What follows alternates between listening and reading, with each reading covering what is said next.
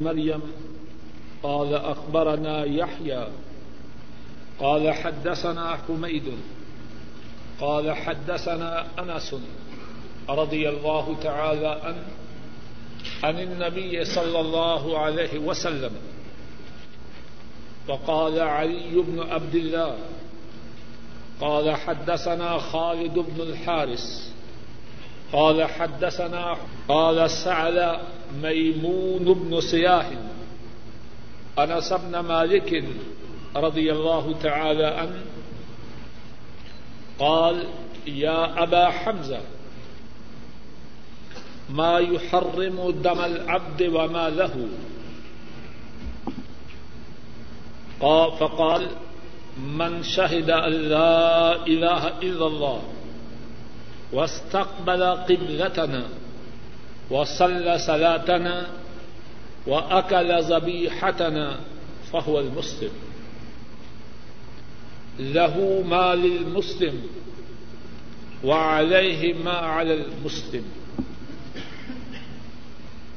امام بخاری رحمہ اللہ بیان فرماتے ہیں، ابن ابی مریم نے کہا کہ ہمیں یہ حدیث یاہیا نے بتلائی۔ اور یاہیا کہتے ہیں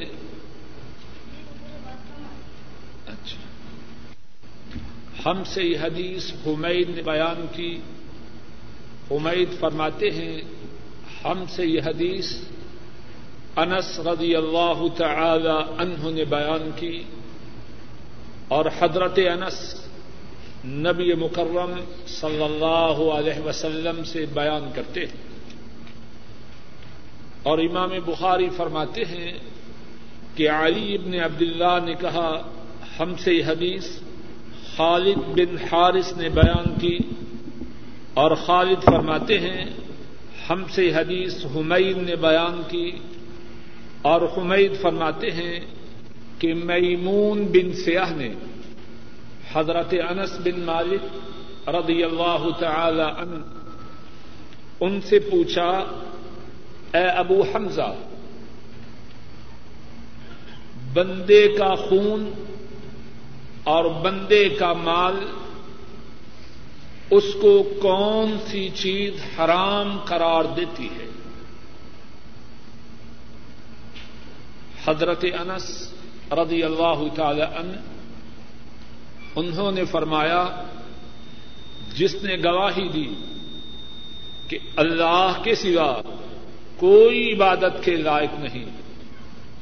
اور اس نے ہمارے قبلہ کی طرف رخ کیا۔ اور اس نے ہماری نماز پڑھی۔ اور اس نے ہمارا ذبح کردہ جانور کھایا۔ پس وہ مسلم ہے۔ اس کے وہی حقوق ہیں جو مسلمان کے حقوق ہیں۔ اور اس کے وہی واجبات ہیں جو مسلمان کے واجبات ہیں۔ اس حدیث پاک میں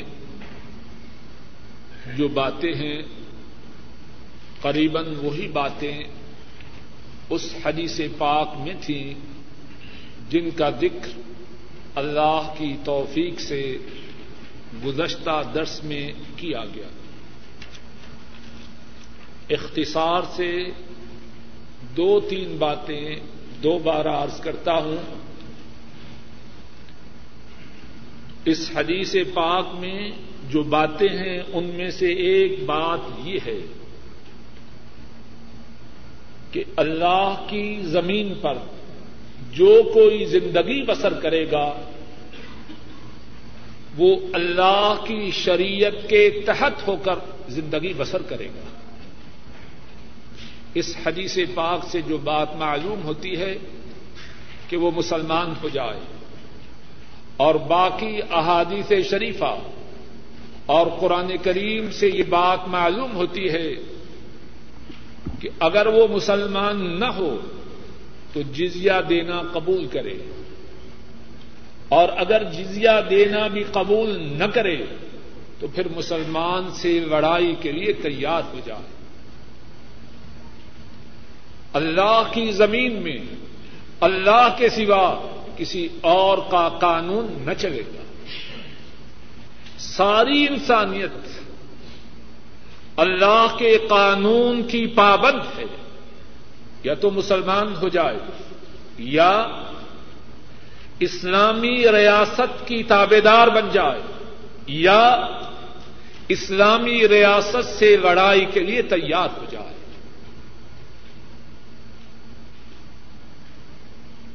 اور یہاں مختصر طور پہ اس بات کی طرف اشارہ کیے دوں۔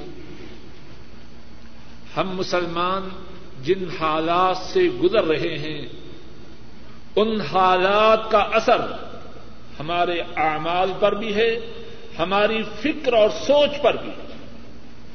ہم میں سے بہت سے مسلمان اور پڑھے لکھے مسلمان بھی معذرت خواہانہ انداز اختیار کرتے ہیں۔ اسلام میں دفاع ہے، جارحیت نہیں۔ اسلام تلوار کے زور سے نہیں پھیلا۔ سب کمزور، یہ فکر کی باتیں ہیں۔ اسلام میرے اور آپ کے باپ کا دین نہیں۔ اسلام اس کا دین ہے جو ساری کائنات کے مالک اور خالق ہیں۔ زمین اس کی، آسمان ان کا۔ نظام چلے گا تو ان کا۔ جب ہم کھاتے ان کے ہیں، پیتے ان کے ہیں، زمین ان کی پہ رہتے ہیں، آسمان ان کے کے نیچے رہتے ہیں، تو کسی اور کی بات ہم پہ کیسے چلے؟ اللہ کے لیے کوئی مثال نہیں۔ بات سمجھنے کے لیے، بچہ آپ کا ہو، کھائے آپ کا، اخراجات آپ اس کے برداشت کریں اور مانے کسی اور کی، آپ برداشت کریں۔ بیوی آپ کی، رہے آپ کے گھر میں نانو نفقہ آپ کے ذمے اور نگاہیں اٹھے کسی اور کی طرف۔ اللہ کے لیے کوئی مثال نہیں۔ بات کو سمجھانے کے لیے کہہ رہا یہ ساری کائنات کس کی ہے؟ ایک اللہ کی ہے۔ جب ساری کائنات ان کی ہے، بات چلے گی، ان کی چلے گی۔ قانون چلے گا، ان کا چلے گا۔ نظام چلے گا، ان کا چلے گا۔ حکمرانی ہوگی، ان کے قرآن کی ہوگی۔ حکمرانی ہوگی، ان کے رسول حضرت محمد صلی اللہ علیہ وسلم کی سنت کی ہوگی۔ ہم پستیز میں اپنے گناہوں کی وجہ سے آئے۔ ہماری سوچ، ہمارا فکر، وہ بھی بدل چکے۔ اللہ منشا اللہ۔ واضح حدیث ہے، آج بھی آپ نے سنی ہے اور گزشتہ درس میں جو حدیث گزری ہے، وہ بھی آپ سن چکے ہیں۔ مال اس کا محفوظ ہے، جان اس کی محفوظ ہے جو مسلمان ہو جائے یا اسلامی ریاست کا تابے دار بن جائے۔ اور ایک اور بات جو اس حدیث پاک میں ہے اور گزشتہ درس میں بھی گزر چکی ہے کہ مسلمان بننے کے لیے نماز کی کتنی اہمیت و حیثیت ہے۔ اور اس سے یہ بات بھی سمجھ میں آتی ہے اور گزشتہ درس میں بھی گزر چکی ہے۔ اگر کوئی مسلمانی کا دعوی کرے، مرد ہو یا عورت، اور بالغ ہو چکا ہو، اور نماز نہ پڑھے اس کی مسلمانی کا دعوی کس کام کا ہے؟ جس کے اسلام میں نماز ہی نہیں، اس کا اسلام کیسا ہے؟ گزشتہ درس میں اس بارے میں قدر تفصیل سے بات کہی جا چکی ہے۔ اور بات سن لیجیے کہ بہت سے لوگ مرد بھی اور عورتیں بھی اس بارے میں سستی کرتے ہیں۔ عمر فاروق رضی اللہ تعالی ان مسجد میں نماز پڑھا رہے ہیں۔ ایک ظالم خنجر مارتا ہے۔ عمر فاروق رضی اللہ تعالی ان زخم کی شدت کی وجہ سے بے ہوش ہو جاتے ہیں۔ ایک اور مسلمان صحابی نماز پڑھاتا ہے۔ عمر فاروق رضی اللہ تعالیٰ انہیں اٹھایا جاتا ہے، ان کے گھر میں لایا جاتا ہے۔ بے ہوش ہیں۔ اس وقت کے وسائل کے مطابق کوششیں جاری ہیں عمر فاروق رضی اللہ تعالی ان ہوش میں آ جائیں۔ کوئی کوشش کارگر نہیں ہوتی۔ اور اتنی دیر ہو چکی ہے کہ سورج طلوع ہو چکا ہے، سورج نکل چکا ہے۔ اب کیا ہے؟ ایک صحابی کہتے ہیں، سنو، اگر چاہتے ہو، عمر ہوش میں آ جائے۔ ان کے قریب جا کے کہو، اے امیر المومنین، آپ نے ابھی تک نماز نہیں پڑھی۔ اللہ اکبر۔ اور شرم کی بات ہے اور کہہ دیتا ہوں۔ اور اللہ گواہ ہے، اس لیے کہتا ہوں کہ شاید ہم اپنے اعمال کا جائزہ لیں اور اپنی زندگی کو کچھ بدل لیں۔ ہفتہ سے لے کر بدھ تک کتنے چاقو چوبند ہوتے ہیں۔ اور جن کو جمعرات کی چھٹی نہیں، وہ جمعرات کے دن بھی۔ کتنی توجہ اور اہتمام سے صحیح وقت پر اپنی اپنی ڈیوٹی پہ پہنچتے ہیں۔ جمعہ کے دن اللہ معاف کرے، بیڑا غرق ہو جاتا ہے۔ فجر کی نماز کے لیے بیدار ہونے کے لیے جسم میں طاقت ہی نہیں۔ ایک دم مردہ ہو چکا ہے۔ باقی چھ دنوں یا پانچ دنوں اور ان دنوں دو دنوں میں فرق کہاں سے آیا؟ پانچ یا چھ دن۔ ڈیوٹی پہ جانے کا اہتمام و احساس ہے۔ اور میں یہ نہیں چاہتا کہ ڈیوٹی کا احساس نہ ہو۔ لیکن افسوس اس بات کا ہے کہ نماز کا اہتمام ہے۔ عمر فاروق رضی اللہ تعالی عنہ سورج طلوع ہو چکا ہے اور ابھی تک بے ہوش ہے۔ ایک صحابی کہتے ہیں، عمر فاروق سے یہ کہو سورج نکل چکا ہے اور آپ نے ابھی تک نماز ادا نہیں کی۔ چنانچہ کہا جاتا ہے اسلط یا امیر المومنین اے امیر المومنین آپ نے ابھی تک نماز نہیں پڑھی۔ کیا اثر ہوتا ہے؟ عمر فاروق رضی اللہ تعالی فوراً ہوش میں آ جاتے۔ اور فرماتے ہیں، ولا حظ فی اسلام لمن ترک الصلاۃ جس نے نماز کو چھوڑا، اس کا اسلام میں کوئی حصہ نہیں۔ جس نے نماز کو چھوڑا، اس کا نماز میں کوئی حصہ نہیں۔ آج کے مسلمان، ان میں سے بہت سے، ان کا معاملہ عجب ہے۔ وہ چاہتے ہیں کہ جو شریعت ہے وہ دینی احکامات ہیں، وہ ان کی مرضی کے مطابق۔ ان کے خیال میں شریعت تو ایسے ہے، جیسے ٹھیکے پہ کسی سے بنوا رہے ہیں معاد اللہ۔ جیسا چاہا، ویسے ہی شریعت کو بیان کر دیا۔ اور یہی عمر فاروق رضی اللہ تعالی عنہ، موتا امام مالک میں ہے۔ اپنے گورنروں کے نام ایک سرکولر جاری کرتے ہیں۔ اور ہماری سعادت مندی ہے کہ اللہ کے فضل و کرم سے عمر فاروق کا جاری کردہ سرکولر آج تک معطا امام مالک میں اور حدیث کی کچھ اور کتابوں میں موجود ہے۔ اس سرکولر میں کیا ارشاد فرماتے ہیں؟ ان امور کو مین سلط فمن حفظہ ان اہم امور کو من دسلت فمن حفظها وحافظ عليها فقد حفظ دينه ومن ضيعها فهو لما سواها اضيع فرماتے ہیں، سنو اور کن سے خطاب ہے؟ اپنے گورنروں سے۔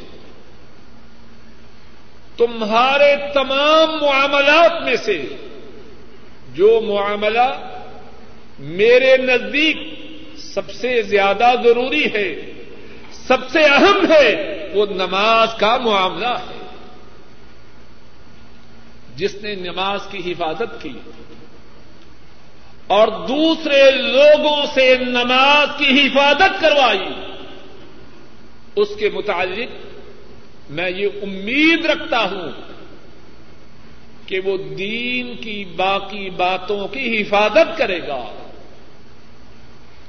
ومن زیاح فہو علیما سیاح اگیا اور جس نے نماز کو ضائع کر دیا، وہ تو باقی دین کو بہت زیادہ ضائع کرنے والا ہے۔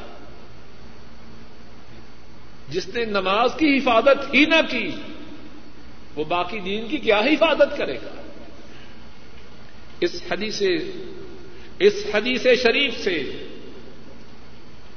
جو بات، جو باتیں معلوم ہوتی ہیں، ان میں سے ایک بات یہ بھی ہے کہ صحیح معنوں میں مسلمان بننے کے لیے ایک ضروری بات یہ ہے کہ نماز کو اسلامی طریقہ کے مطابق ادا کرے اور اس حدیث پاک میں اور باتیں بھی ہیں جن کا گزشتہ درس میں اللہ کی توفیق سے ذکر ہو چکا ہے۔ ڈاکٹر صاحب، پڑھیے۔ اہل المدینت اہل الشام والمشرق۔ ليس في المشرق ولا في المغرب قبلة لقول النبي صلى الله عليه وسلم، لا تستقبل القبلة بغائط أو بول، ولكن شرقوا أو غربوا.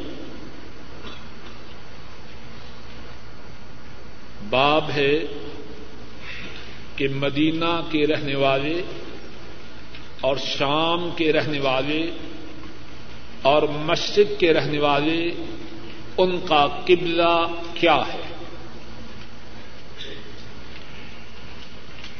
اور جو مدینہ اور شام کے رہنے والے ہیں، ان کا قبلہ نہ مشرق میں ہے، نہ مغرب میں ہے۔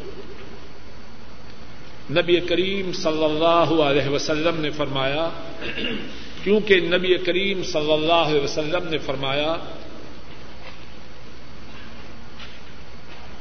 پاخانہ کے وقت اور پیشاب کے وقت قبلہ کی طرف اپنے رخ کو نہ کرو، مگر مشرق اور مغرب کی طرف اپنے منہ کو کرو۔ امام بخاری راہ محلہ اس باب میں یہ بات بتلا رہے ہیں کہ جو مدینہ طیبہ کے رہنے والے ہیں اور شام کے رہنے والے ہیں اور ان علاقوں کے رہنے والے ہیں جو کابت اللہ سے مشرق کی جانب ہیں، ان کا قبلہ کون سا ہے؟ اور فرماتے ہیں کہ جو مدینے والے ہیں اور شام والے ہیں ان کا جو قبلہ ہے، نہ وہ مشرق کی طرف ہے، نہ مغرب کی طرف۔ کیونکہ نبی کریم صلی اللہ علیہ وسلم نے مدینے والوں کو حکم دیا کہ قضاء حاجت کے وقت، پاخانہ اور پیشاب کے وقت قبلہ کی طرف اپنے منہ کو نہ کرو، بلکہ مشرق و مغرب کی طرف کرو۔ مدینہ طیبہ اور مکہ مکرمہ، ان میں جو سمت ہے وہ شمال جنوب کی ہے ریاض والے جو ہیں، ان سے جو مکہ مکرمہ ہے، وہ مغرب کی جانب ہے۔ پاکستان والے، ان سے جو مکہ مکرمہ ہے، وہ مغرب کی جانب ہے۔ لیکن مدینہ والے، مکہ مکرمہ، ان سے جو مکہ کی مدینہ والوں سے جو مکہ کی سمت ہے، وہ مغربی یا مشرقی جانب میں مکہ اور مدینہ میں جو سمت ٹھہرتی ہے، وہ شمال اور جنوب کی ہے۔ تو اپنا چہرہ کس طرف کرے یا مشرق کی طرف یا مغرب کی طرف؟ قال حدثنا علي بن عبد الله قال حدثنا سفيان قال حدثنا الزهري عن عطاء ابن يزيد عن ابي ايوب الانصاري رضي الله تعالى عنه ان النبي صلى الله عليه وسلم قال، اذا اتيتم الغائط فلا تستقبلوا القبله ولا تستدبروها ولكن شركوا او غربوا قال ابو ايوب فقدمنا الشام. فوجدنا مراحيد بنيت قبل القبلة. فننحرف ونستغفر الله تعالى. امام بخاری فرماتے ہیں، ہم سے یہ حدیث علی بن عبد اللہ نے بیان کی۔ علی بن عبد اللہ فرماتے ہیں، ہم سے یہ حدیث سفیان نے بیان کی۔ سفیان فرماتے ہیں، ہم سے یہ حدیث زہری نے بیان کی۔ زہری فرماتے ہیں، زہری اس حدیث کو عطا بن یزید سے روایت کرتے ہیں۔ عطا ابو ایوب انصاری رضی اللہ تعالی عنہ سے اس حدیث کو روایت کرتے ہیں۔ حضرت ابو ایوب الانصاری رضی اللہ تعالی عنہ فرماتے ہیں نبی مکرم صلی اللہ علیہ وسلم نے ارشاد فرمایا، جب تم بیت الخلا کو آؤ، تو قبلہ کی طرف اپنے چہرے کو نہ کرو اور قبلہ کی طرف اپنی پشت کو نہ کرو، بلکہ اپنے چہرے کو قضائے حاجت کے وقت یا مشرق کی طرف کرو یا مغرب کی طرف کرو۔ حضرت ابو ایوب رضی اللہ تعالی عنہ فرماتے ہیں، ہم شام آئے، ہم شام آئے، ہم نے وہاں دیکھا کہ جو ٹٹیاں تھیں، لیٹرینز تھیں، ان کا رخ قبلہ کی طرف تھا۔ ہم قضائے حاجت کے وقت اپنے چہروں کو پھیر لیتے اور اللہ سے اپنے گناہوں کی معافی کا سوال کرتے اللہ اس حدیث پاک میں جو باتیں ہیں، ان میں سے ایک بات یہ ہے کہ قضاء حاجت کے وقت چہرہ قبلہ کی طرف نہ ہو۔ کابت اللہ کی طرف نہ ہو۔ نمبر دو، پشت بھی کابت اللہ کی طرف نہ ہو۔ اور مدینے والوں کے لیے یہ حکم دیا کہ تم اپنے چہرے قضاء حاجت کے وقت یا مشرق کی طرف کرو یا مغرب کی طرف۔ اور پہلے یہ بات بیان کر دی ہے کہ جو سمت مدینے والوں کی مکہ کی طرف بنتی ہے، وہ مشرق اور مغرب میں نہیں آتی۔ بات واضح ہے کہ نہیں؟ اس کے بعد اس حدیث میں اور کیا بات ہے؟ ذرا توجہ سے سمجھیے اور یاد رکھیے۔ حضرت ابو ایوب رضی اللہ تعالی فرماتے ہیں، ہم شام آئے۔ ہم نے وہاں دیکھا کہ جو ٹٹیاں ہیں، لیٹرینز ہیں، ان کا جو رخ ہے، وہ بیت اللہ کی طرف ہے۔ ہم وہاں جب قضائے حاجت کے لیے بیٹھتے تو اپنے چہرے کو پھیر لیتے۔ جس سمت میں لیٹرینز بنی تھی، ہم اس کی پابندی نہ کرتے۔ اپنے چہروں کو موڑ لیتے۔ کیوں؟ تاکہ ہمارا رخ کابت اللہ کی طرف قضائے حاجت کے وقت نہ ہو۔ اور ساتھ ہی کیا کرتے؟ اور اللہ سے اپنے گناہوں کی معافی کا سوال کرتے چاہتا ہوں ابو ایوب کی یہ جو چھوٹی سی بات ہے، اللہ میرے اور آپ سب کے سینوں میں اتار دے۔ اور وہ بات کیا ہے؟ ابو ایوب رضی اللہ تعالی ان معلوم ہے یہ کہ شام کیوں گے حضرت ابو ایوب اور ان کے ساتھی، حضرات صحابہ، انہوں نے شام کو فتح کیا۔ اور اس وقت شام کے حکمران کون تھے؟ رومی۔ اور رومی کون تھے؟ اس زمانے کی انسانوں میں سے سب سے بڑی قوت و طاقت۔ اور شام پر ان کی حکمرانی کتنے لمبے عرصے سے تھی؟ سات سو برس سے وہ شام کے حکمران آ رہے تھے۔ مسلمانوں نے سات سالوں میں سات سو سالوں سے حکمرانی کرنے والوں کو بے سنکالا دیا۔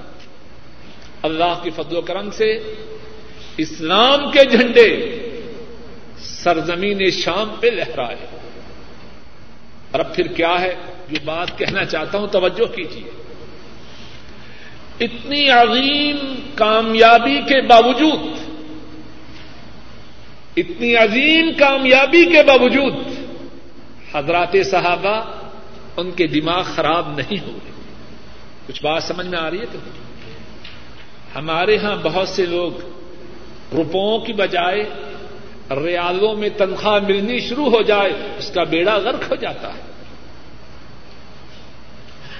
اور اگر مرد کچھ دین پہ ثابت قدم رہنا چاہتا ہے گھر والی وہ دم نہیں لینے دیتی۔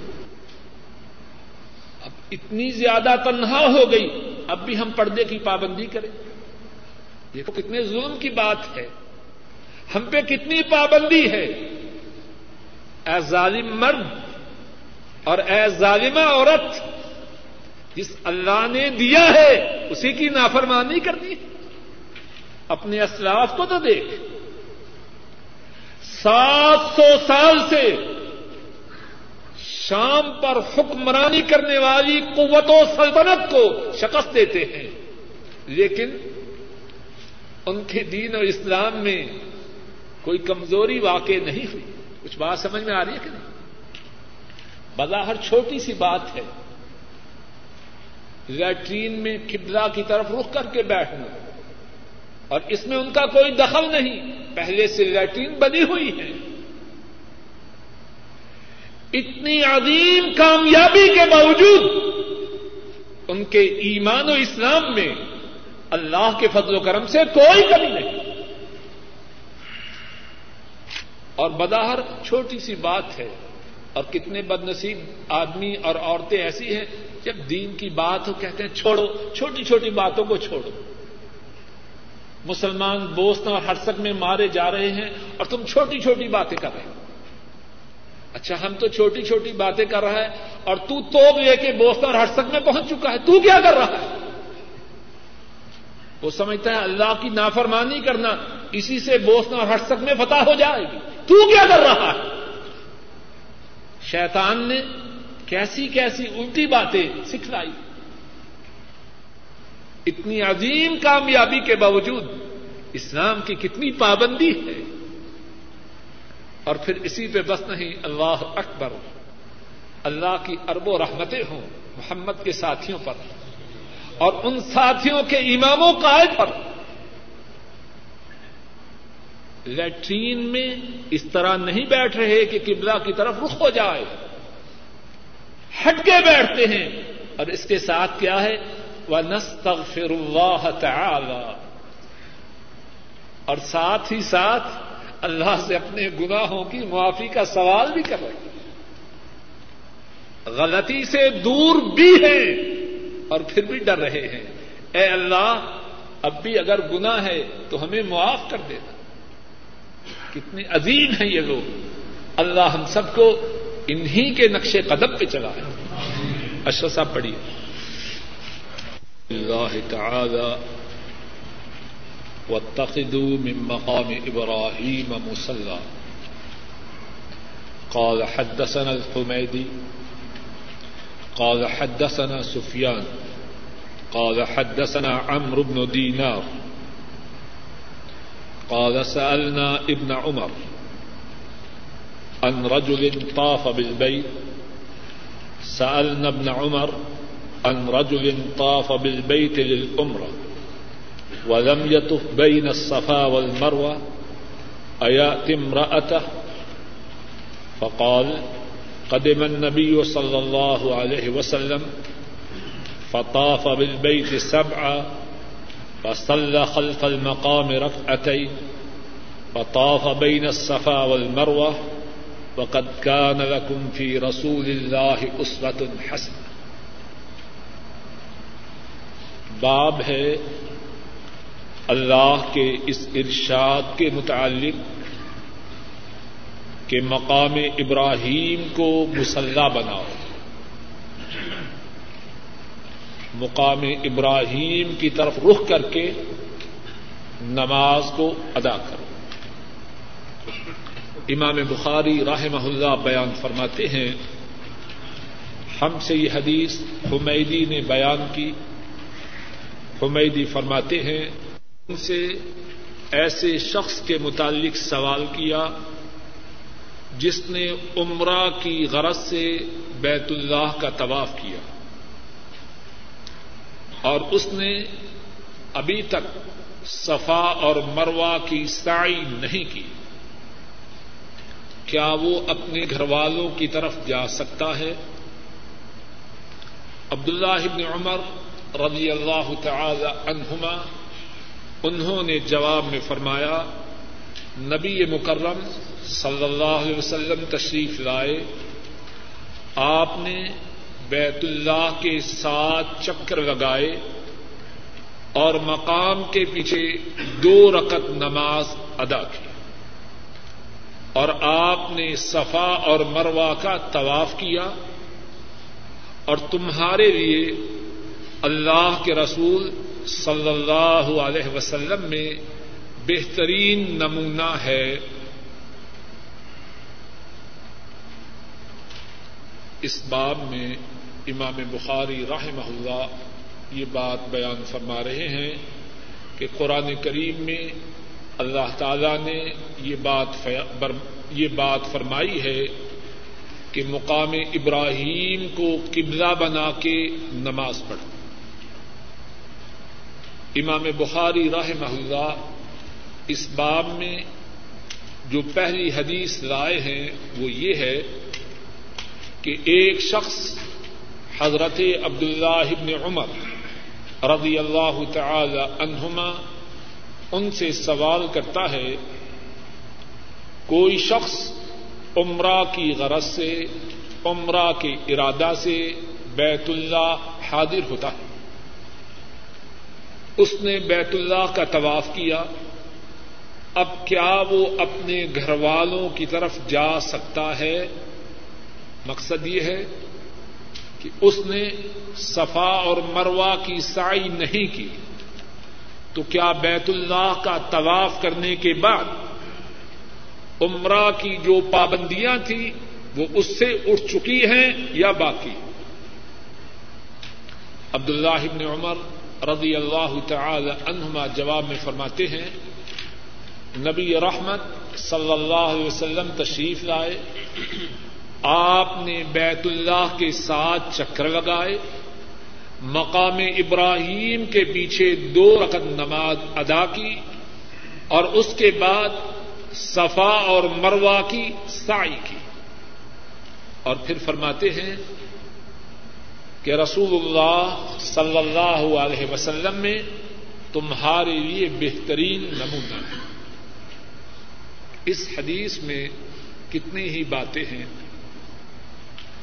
ایک بات یہ ہے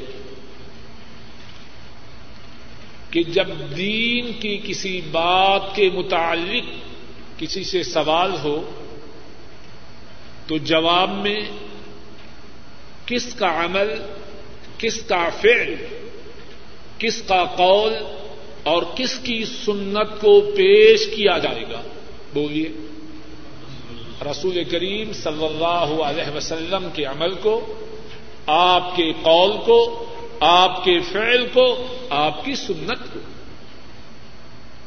ساری امت پابند ان کی اتباع کی عبد اللہ عمر رضی اللہ تعالی عنہما جواب میں اپنی بات، اپنا قول، اپنا عمل، اپنی رائے پیش نہیں کرتے۔ ان کی سنت کو بیان کرتے ہیں، جن کی سنت کی پابندی ہر اس شخص پر لازم ہے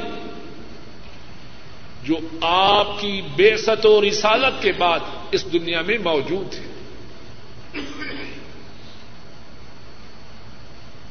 اور دوسری بات اس حدیث پاک میں یہ ہے کہ عمرہ میں جو باتیں ہیں ان میں سے پہلی بات یہ ہے کہ بیت اللہ کے ساتھ چکر لگا دیں۔ ایک اور بات یہ ہے کہ سات چکر لگانے کے بعد دو رکن نماز مقام ابراہیم کے پیچھے پڑنی اور ایک اور بات یہ ہے کہ دو رکن نماز ادا کرنے کے بعد صفا اور مروا کی سائی کر دیں۔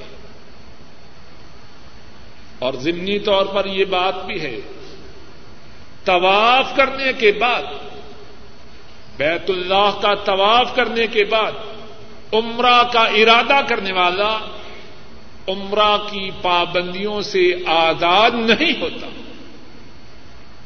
اس پہ ابھی سائی ضروری ہے، پھر حجامت کروائے، اس کے بعد عمرہ کی جو پابندیاں ہیں، ان سے آزاد ہوگا۔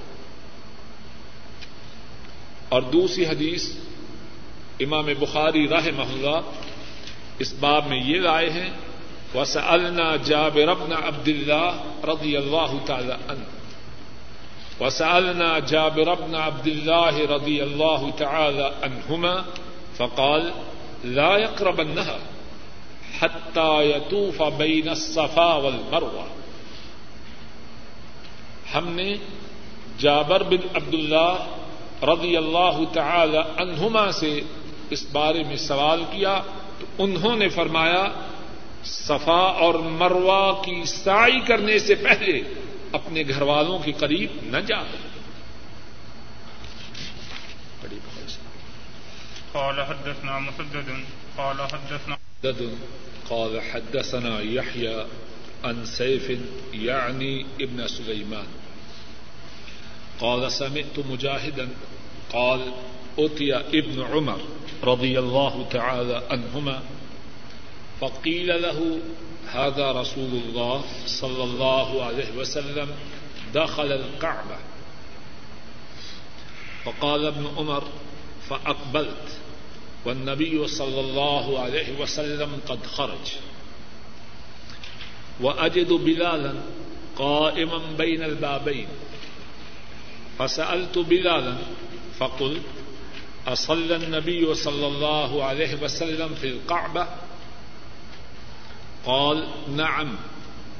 ركعتين بين الصاريتين اللتين على يساره إذا دخلت. ثم خرج فصلى في وجه القعبة ركعتين. امام بخاری فرماتے ہیں ہم سے یہ حدیث مسدد نے بیان کی۔ مسدد فرماتے ہیں، ہم سے یہ حدیث یحییٰ نے بیان کی۔ یحییٰ سعید بن سلیمان سے بیان کرتے ہیں اور سیف فرماتے ہیں، میں نے مجاہد کو کہتے ہوئے سنا کہ ابن عمر رضی اللہ تعالی عنہما ان کے پاس کوئی آیا اور ان سے کہا، یہ اللہ کے رسول صلی اللہ علیہ وسلم کابت اللہ میں داخل ہو چکے۔ ابن عمر فرماتے ہیں، میں آیا اور جب میں پہنچا تو نبی کریم صلی اللہ علیہ وسلم کعبہ سے باہر تشریف لے آ چکے تھے۔ اور میں نے پایا کہ بلال دونوں دروازوں کے درمیان کھڑے میں نے بلال سے سوال کیا کیا نبی کریم صلی اللہ علیہ وسلم نے کابت اللہ کے اندر کوئی نماز پڑھی ہے؟ حضرت بلال رضی اللہ تعالی عنہ، انہوں نے جواب میں کہا ہاں آپ نے دو رکن نماز کابت اللہ میں پڑھی ہے۔ اور کہاں پڑھی ہے؟ جب تو داخل ہو تو تیرے بائیں ہاتھ جو دو ستون ہیں، وہاں آپ نے دو رکن نماز ادا کی پھر نبی کریم صلی اللہ علیہ وسلم کابت اللہ سے باہر تشریف لائے اور آپ نے کعبہ کے سامنے دو رکت نماز ادا کی۔ اس حدیث پاک میں کتنی ہی باتیں ہیں اور ان باتوں میں سے ایک بات یہ ہے کہ کابت اللہ میں داخل ہونا رسول کریم صلی اللہ علیہ وسلم کی سنت سے ثابت ہے۔ اللہ میرے اور آپ سب کے نصیب میں کابت اللہ میں داخل ہونا فرمائے۔ ہاں ایک بات ہے اور وہ خوشی کی بات ہے کہ کابت اللہ کا جو حصہ جس کو حجر کہتے ہیں یا ہجر کہتے ہیں، جس کے گرد چھوٹی چھوٹی دیوار ہے، وہ بھی کابت اللہ کا حصہ ہے۔ جو اس میں نماز پڑھے، اس نے بھی کابت اللہ کے اندر ہی نماز پڑھی۔ وہ بھی تو اسی کا حصہ ہے۔ دوسری بات اس حدیث پاک میں یہ ہے کہ حضرت عبد اللہ ابن عمر رضی اللہ تعالی عنہما انہیں اس بات کا کتنا شوق ہے، کتنا اہتمام ہے کہ آ حضرت صلی اللہ علیہ وسلم کے اعمال سے آگاہ ہوں۔ وہ تو موجود نہ تھے کعبہ کے اندر، انہیں تو پتا بھی نہیں چلا۔ لیکن جب پتا چلا تو وہاں پہنچے تو آپ کابت اللہ سے باہر تشریف لے آ چکے تھے۔ اب کیا سوال کر رہے ہیں؟ کیا نبی کریم صلی اللہ علیہ وسلم نے کابت اللہ کے اندر کوئی نماز پڑھی ہے؟ اس سے کیا معلوم ہوتا ہے؟ آ حضرت صلی اللہ علیہ وسلم کے اعمال سے آگاہ ہونے کا عبد اللہ ابن عمر کو کتنا شوق ہے۔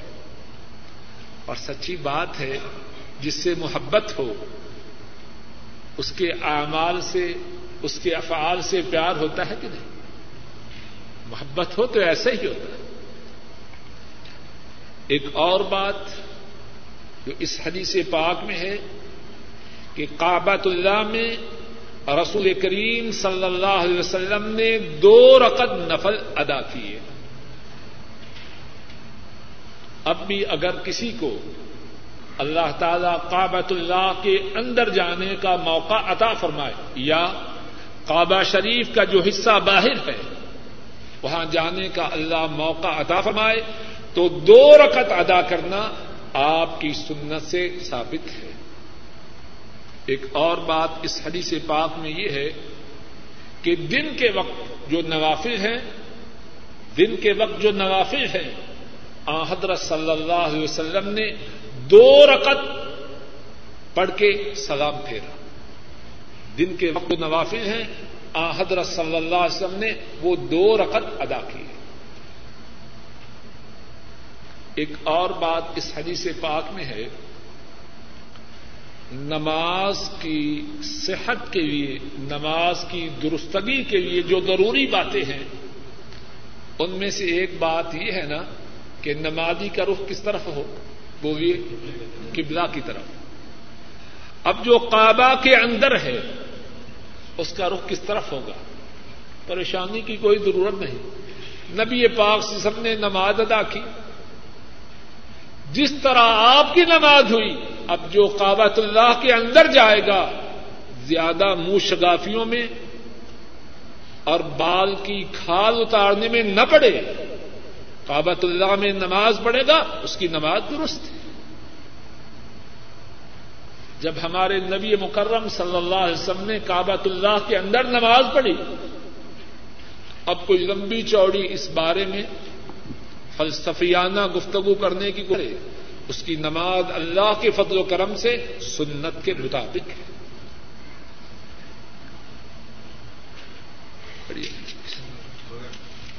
اللہ نبی مکرم صلی اللہ علیہ وسلم کے طریقہ کے مطابق ساری زندگی بسر کرنے کی توفیق عطا اے اللہ، اپنے فضل و کرم سے ہمارے بوڑھے ماں باپ پہ رحم فرما۔ اے اللہ، ہمارے بوڑھے ماں باپ کی سب پریشانی کو دور فرما۔ اے اللہ، ہمارے بوڑھے ماں باپ کی بیماری کو صحت سے بدل دے۔ اے اللہ، ہمارے بوڑھے ماں باپ پہ رحم فرما۔ اے اللہ ہمارے بوڑھے ماں باپ پہ رحم فرما۔ اے اللہ، اپنے فضل و کرم سے ہمارے بوڑھے ماں باپ کی بیماریوں کو صحت سے، ان کی پریشانیوں کو راحت سے بدل دے۔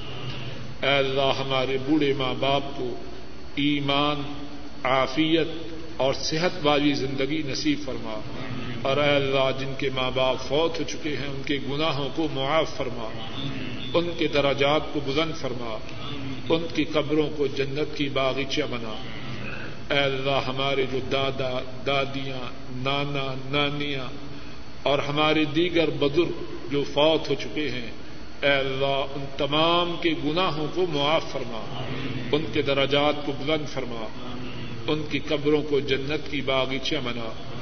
اے اللہ، ہمارے جو بہن بھائی فوت ہو چکے ہیں، ان کے گناہوں کو معاف فرما۔ ان کو قبر کے عذاب سے محفوظ فرما۔ ان کی قبروں کو جنت کی باغیچہ بنا۔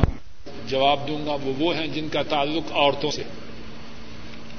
عورتوں کی طرف سے ایک سوال یہ ہے کہ اگر عورت حاملہ ہو تو جو فطرانہ ہے، وہ ایک فرد کی طرف سے ادا کیا جائے گا یا دو فردوں کی طرف سے؟ جواب یہ ہے، ایک کی طرف سے۔ ابھی دنیا میں موجود تو وہ عورت ہے اور جو اس کے پیٹ میں ہے، جب اللہ کے فضل و کرم سے آئے گا، تو اس کی طرف سے فطرانہ تب ادا کرنا ہے۔ آپ اگر عید الفطر کے دن تک بچہ کی پیدائش نہیں ہوئی، تو صرف ایک فرد کا فطرانہ ادا کرنا ہے، دو کا نہیں کرنا۔ اسی طرح قربانی، عید، بڑی عید میں جو قربانی ہے تب بھی قربانی عورت کی طرف سے ہے، ابھی جو اس کے پیٹ میں ہے، اس کی طرف سے قربانی نہیں تیسرا سوال عورتوں کی طرف سے یہ ہے کہ کیا تسبیح کا استعمال بدت ہے؟ جواب یہ ہے، واللہ عالم بالصواب۔ میرے ناقص اور محدود علم کے مطابق تسبیح کا استعمال بدت نہیں۔ ہاں انگلیوں پر ذکر کرنا، یہ تسبیح پر ذکر کرنے سے زیادہ بہتر ہے۔ اور اگر کوئی شخص ایسا ہو کہ انگلیوں پر ذکر کرنے کی صورت میں وہ صحیح تعداد یاد نہ رکھ سکے تو شاید اس کے لیے تصویر پر اس وجہ سے ذکر کرنا اور بہتر ہو۔ عورتوں کے متعلق ایک اور سوال یہ ہے کہ اگر کوئی عورت دین کے کسی حکم کی پابندی میں سستی کرے، کوتاہی کرے، غفلت کرے، تو کیا مرد کو اس بات کا اختیار ہے کہ وہ عورت کو مجبور کرے کہ وہ دین کی پابندی کرے۔ جواب یہ ہے، اور اس سوال کا جواب قدر تفصیل سے بدھ اس بدھ کو نہیں، دس دن پہلے جو بدھ کو درس ہوا تھا، اس میں اس سوال کا جواب تفصیل سے آیا ہے۔ اب پھر ارض کر دیتا ہوں مختصر طور پر، یہ عورت کا حق نہیں، یہ مرد کا حق نہیں، بلکہ یہ عورت کا حق ہے۔ بات سمجھ لیجیے اور جو خواتین ہیں وہ بھی بات کو سمجھے عورت کا یہ حق ہے مرد کے ذمے کہ مرد اس کو دین پر چلانے کی پوری کوشش کرے۔ لوگوں نے بات کو الٹ کر دیا ہے۔ بات کو پھر سمجھیے۔ شیطان نے بہت سے لوگوں کو، مردوں کو بھی اور خواتین کو بھی دھوکہ دیا ہے۔ عورت کے جو حقوق اپنے خامن، اپنے شوہر کے ذمہ ہیں، ان میں سے ایک حق عورت کا یہ ہے کہ اس کا خامن دین پر چلانے کے لیے اس کی مکمل رہنمائی کرے۔ اگر اس سے سستی غفلت کو ہی ہو، تو اس کو اس بات پر مجبور کرے کہ وہ دین پر چلے۔ قرآن کریم میں اللہ کیا فرماتے ہیں؟ یا ایوہ الذین آمنوا قو انفسکم و اہلیکم نارا وقودها الناس والحجارہ علیها ملائکة غلاظ شداد لا يعصون الله ما امرهم ويفعلون ما يؤمرون فرمایا، اے ایمان والو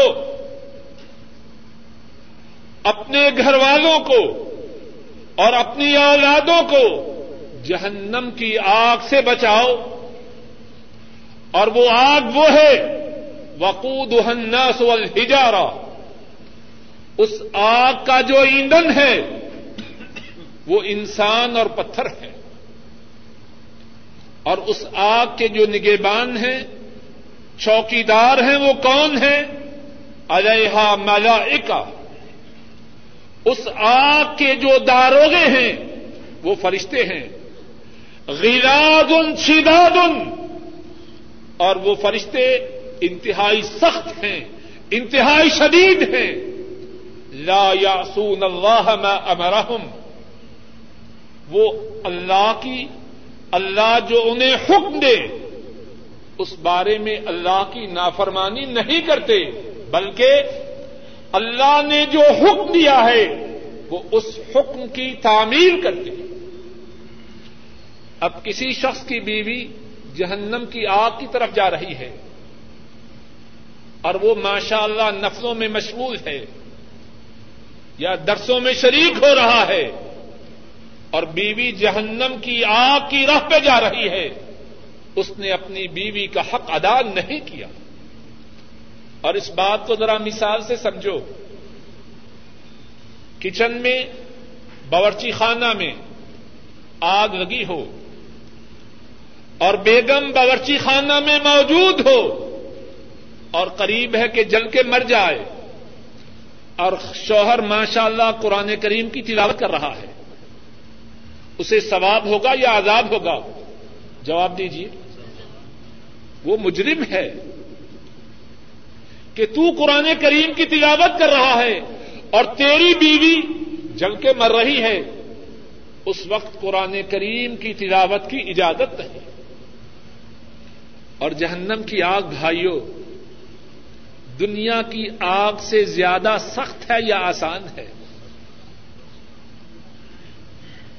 اگر کوئی عورت اللہ کی نافرمانی کرتے ہوئے، نمازوں میں کوتاہی کرتے ہوئے قرآن و سنت میں پردہ کے جو احکامات ہیں،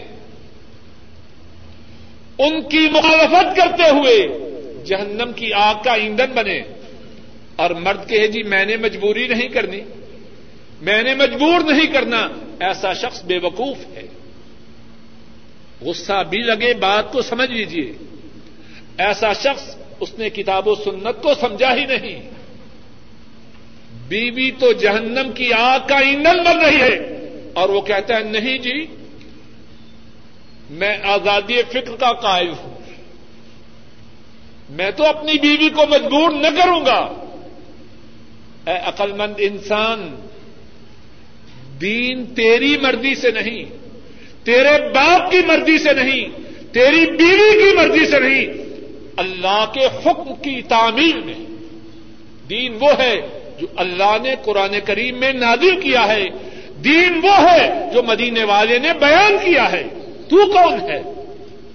اپنی بات کو دین میں داخل کرے اس سوال کا مختصر جواب پھر سن لیجیے اپنے گھر والوں کو، اپنی بیوی کو، اپنی بچیوں کو، اپنے بچوں کو جہنم کی آگ سے بچانے کے لیے ہر باپ، ہر شوہر کی ذمہ داری ہے اور وہ اس بات کا پابند ہے، نفلوں میں مشغول نہ ہو، قرآن کریم کی تلاوت میں مگن نہ رہے۔ پہلے اپنی بیویوں کو، اپنے بچوں کو، اپنی بچیوں کو جہنم کی آگ سے بچانے کے لیے اپنا پورا زور صرف کرتے۔ اور اس کے بعد نتیجہ اللہ کے ہاتھ۔ ایک اور سوال ہے کہ آج درس میں جو بات گزری ہے کہ سارے انسان جو دنیا میں موجود ہیں، ان سے مطالبہ کیا جائے گا کہ تین باتوں میں سے ایک کو قبول کرو۔ یا مسلمان ہو جاؤ، یا جزیا دو، یا لڑائی کے لیے تیار ہو جاؤ۔ قرآن کریم میں آئے تھے لا اکراہ فی الدین۔ دین میں پابندی نہیں۔ ان دونوں میں تعارض ہے کہ نہیں؟ پہلا جواب یہ ہے، یہ جو بات ہے کہ جتنے لوگ ہیں، ان سے تین باتوں میں سے ایک بات کے ماننے کا مطالبہ کیا جائے گا۔ یہ کس نے کہی ہے؟ بولیے، یہ رسول کریم صلی اللہ علیہ وسلم نے فرمائی۔ لا اکراہ فی الدین. یہ کس پہ نادل ہوئی ہے؟ مجھ پر یا آپ پر نادل ہوئی ہے؟ اور جو مدینے والے ہیں، وہ اس آیت کو سمجھتے ہیں کہ نہیں؟ اور اس آیت کریمہ کا مقصد یہ ہے کہ جو اہل کتاب ہیں اور ان کی طرح کے لوگ ہیں، ان کو اختیار دو، خواہ جزیہ دینا قبول کریں یا مسلمان بن جائے یہ ہے اختیار۔ جو چائس ہے، وہ اسلام اور جزیے میں ہے۔ یہ مانا ہے لا اکراہ فی الدین۔ اگر یہودی یہودی رہنا چاہے، نصرانی نصرانی رہنا چاہے، اسے اختیار ہے، لیکن اسلامی اسٹیٹ کا تابے دار بن کے رہے۔ باغی بن کے نہ رہے جزیا دے اور اسلامی ریاست کے جو احکامات ہیں، انہیں تصویر کرے اسی کے متعلق ایک اور سوال ہے کہ جزیا دینے والا جنتی ہے یا جہنمی؟ جو جزیا دینے والا ہے، وہ کافر ہے۔ اور رسول کریم صلی اللہ علیہ وسلم نے فرمایا اور قسم کھا کے فرمایا، جو شخص میری بےست کے بعد مجھ پہ ایمان نہ لائے یہودی ہو یا نصرانی وہ جہنمی ہے۔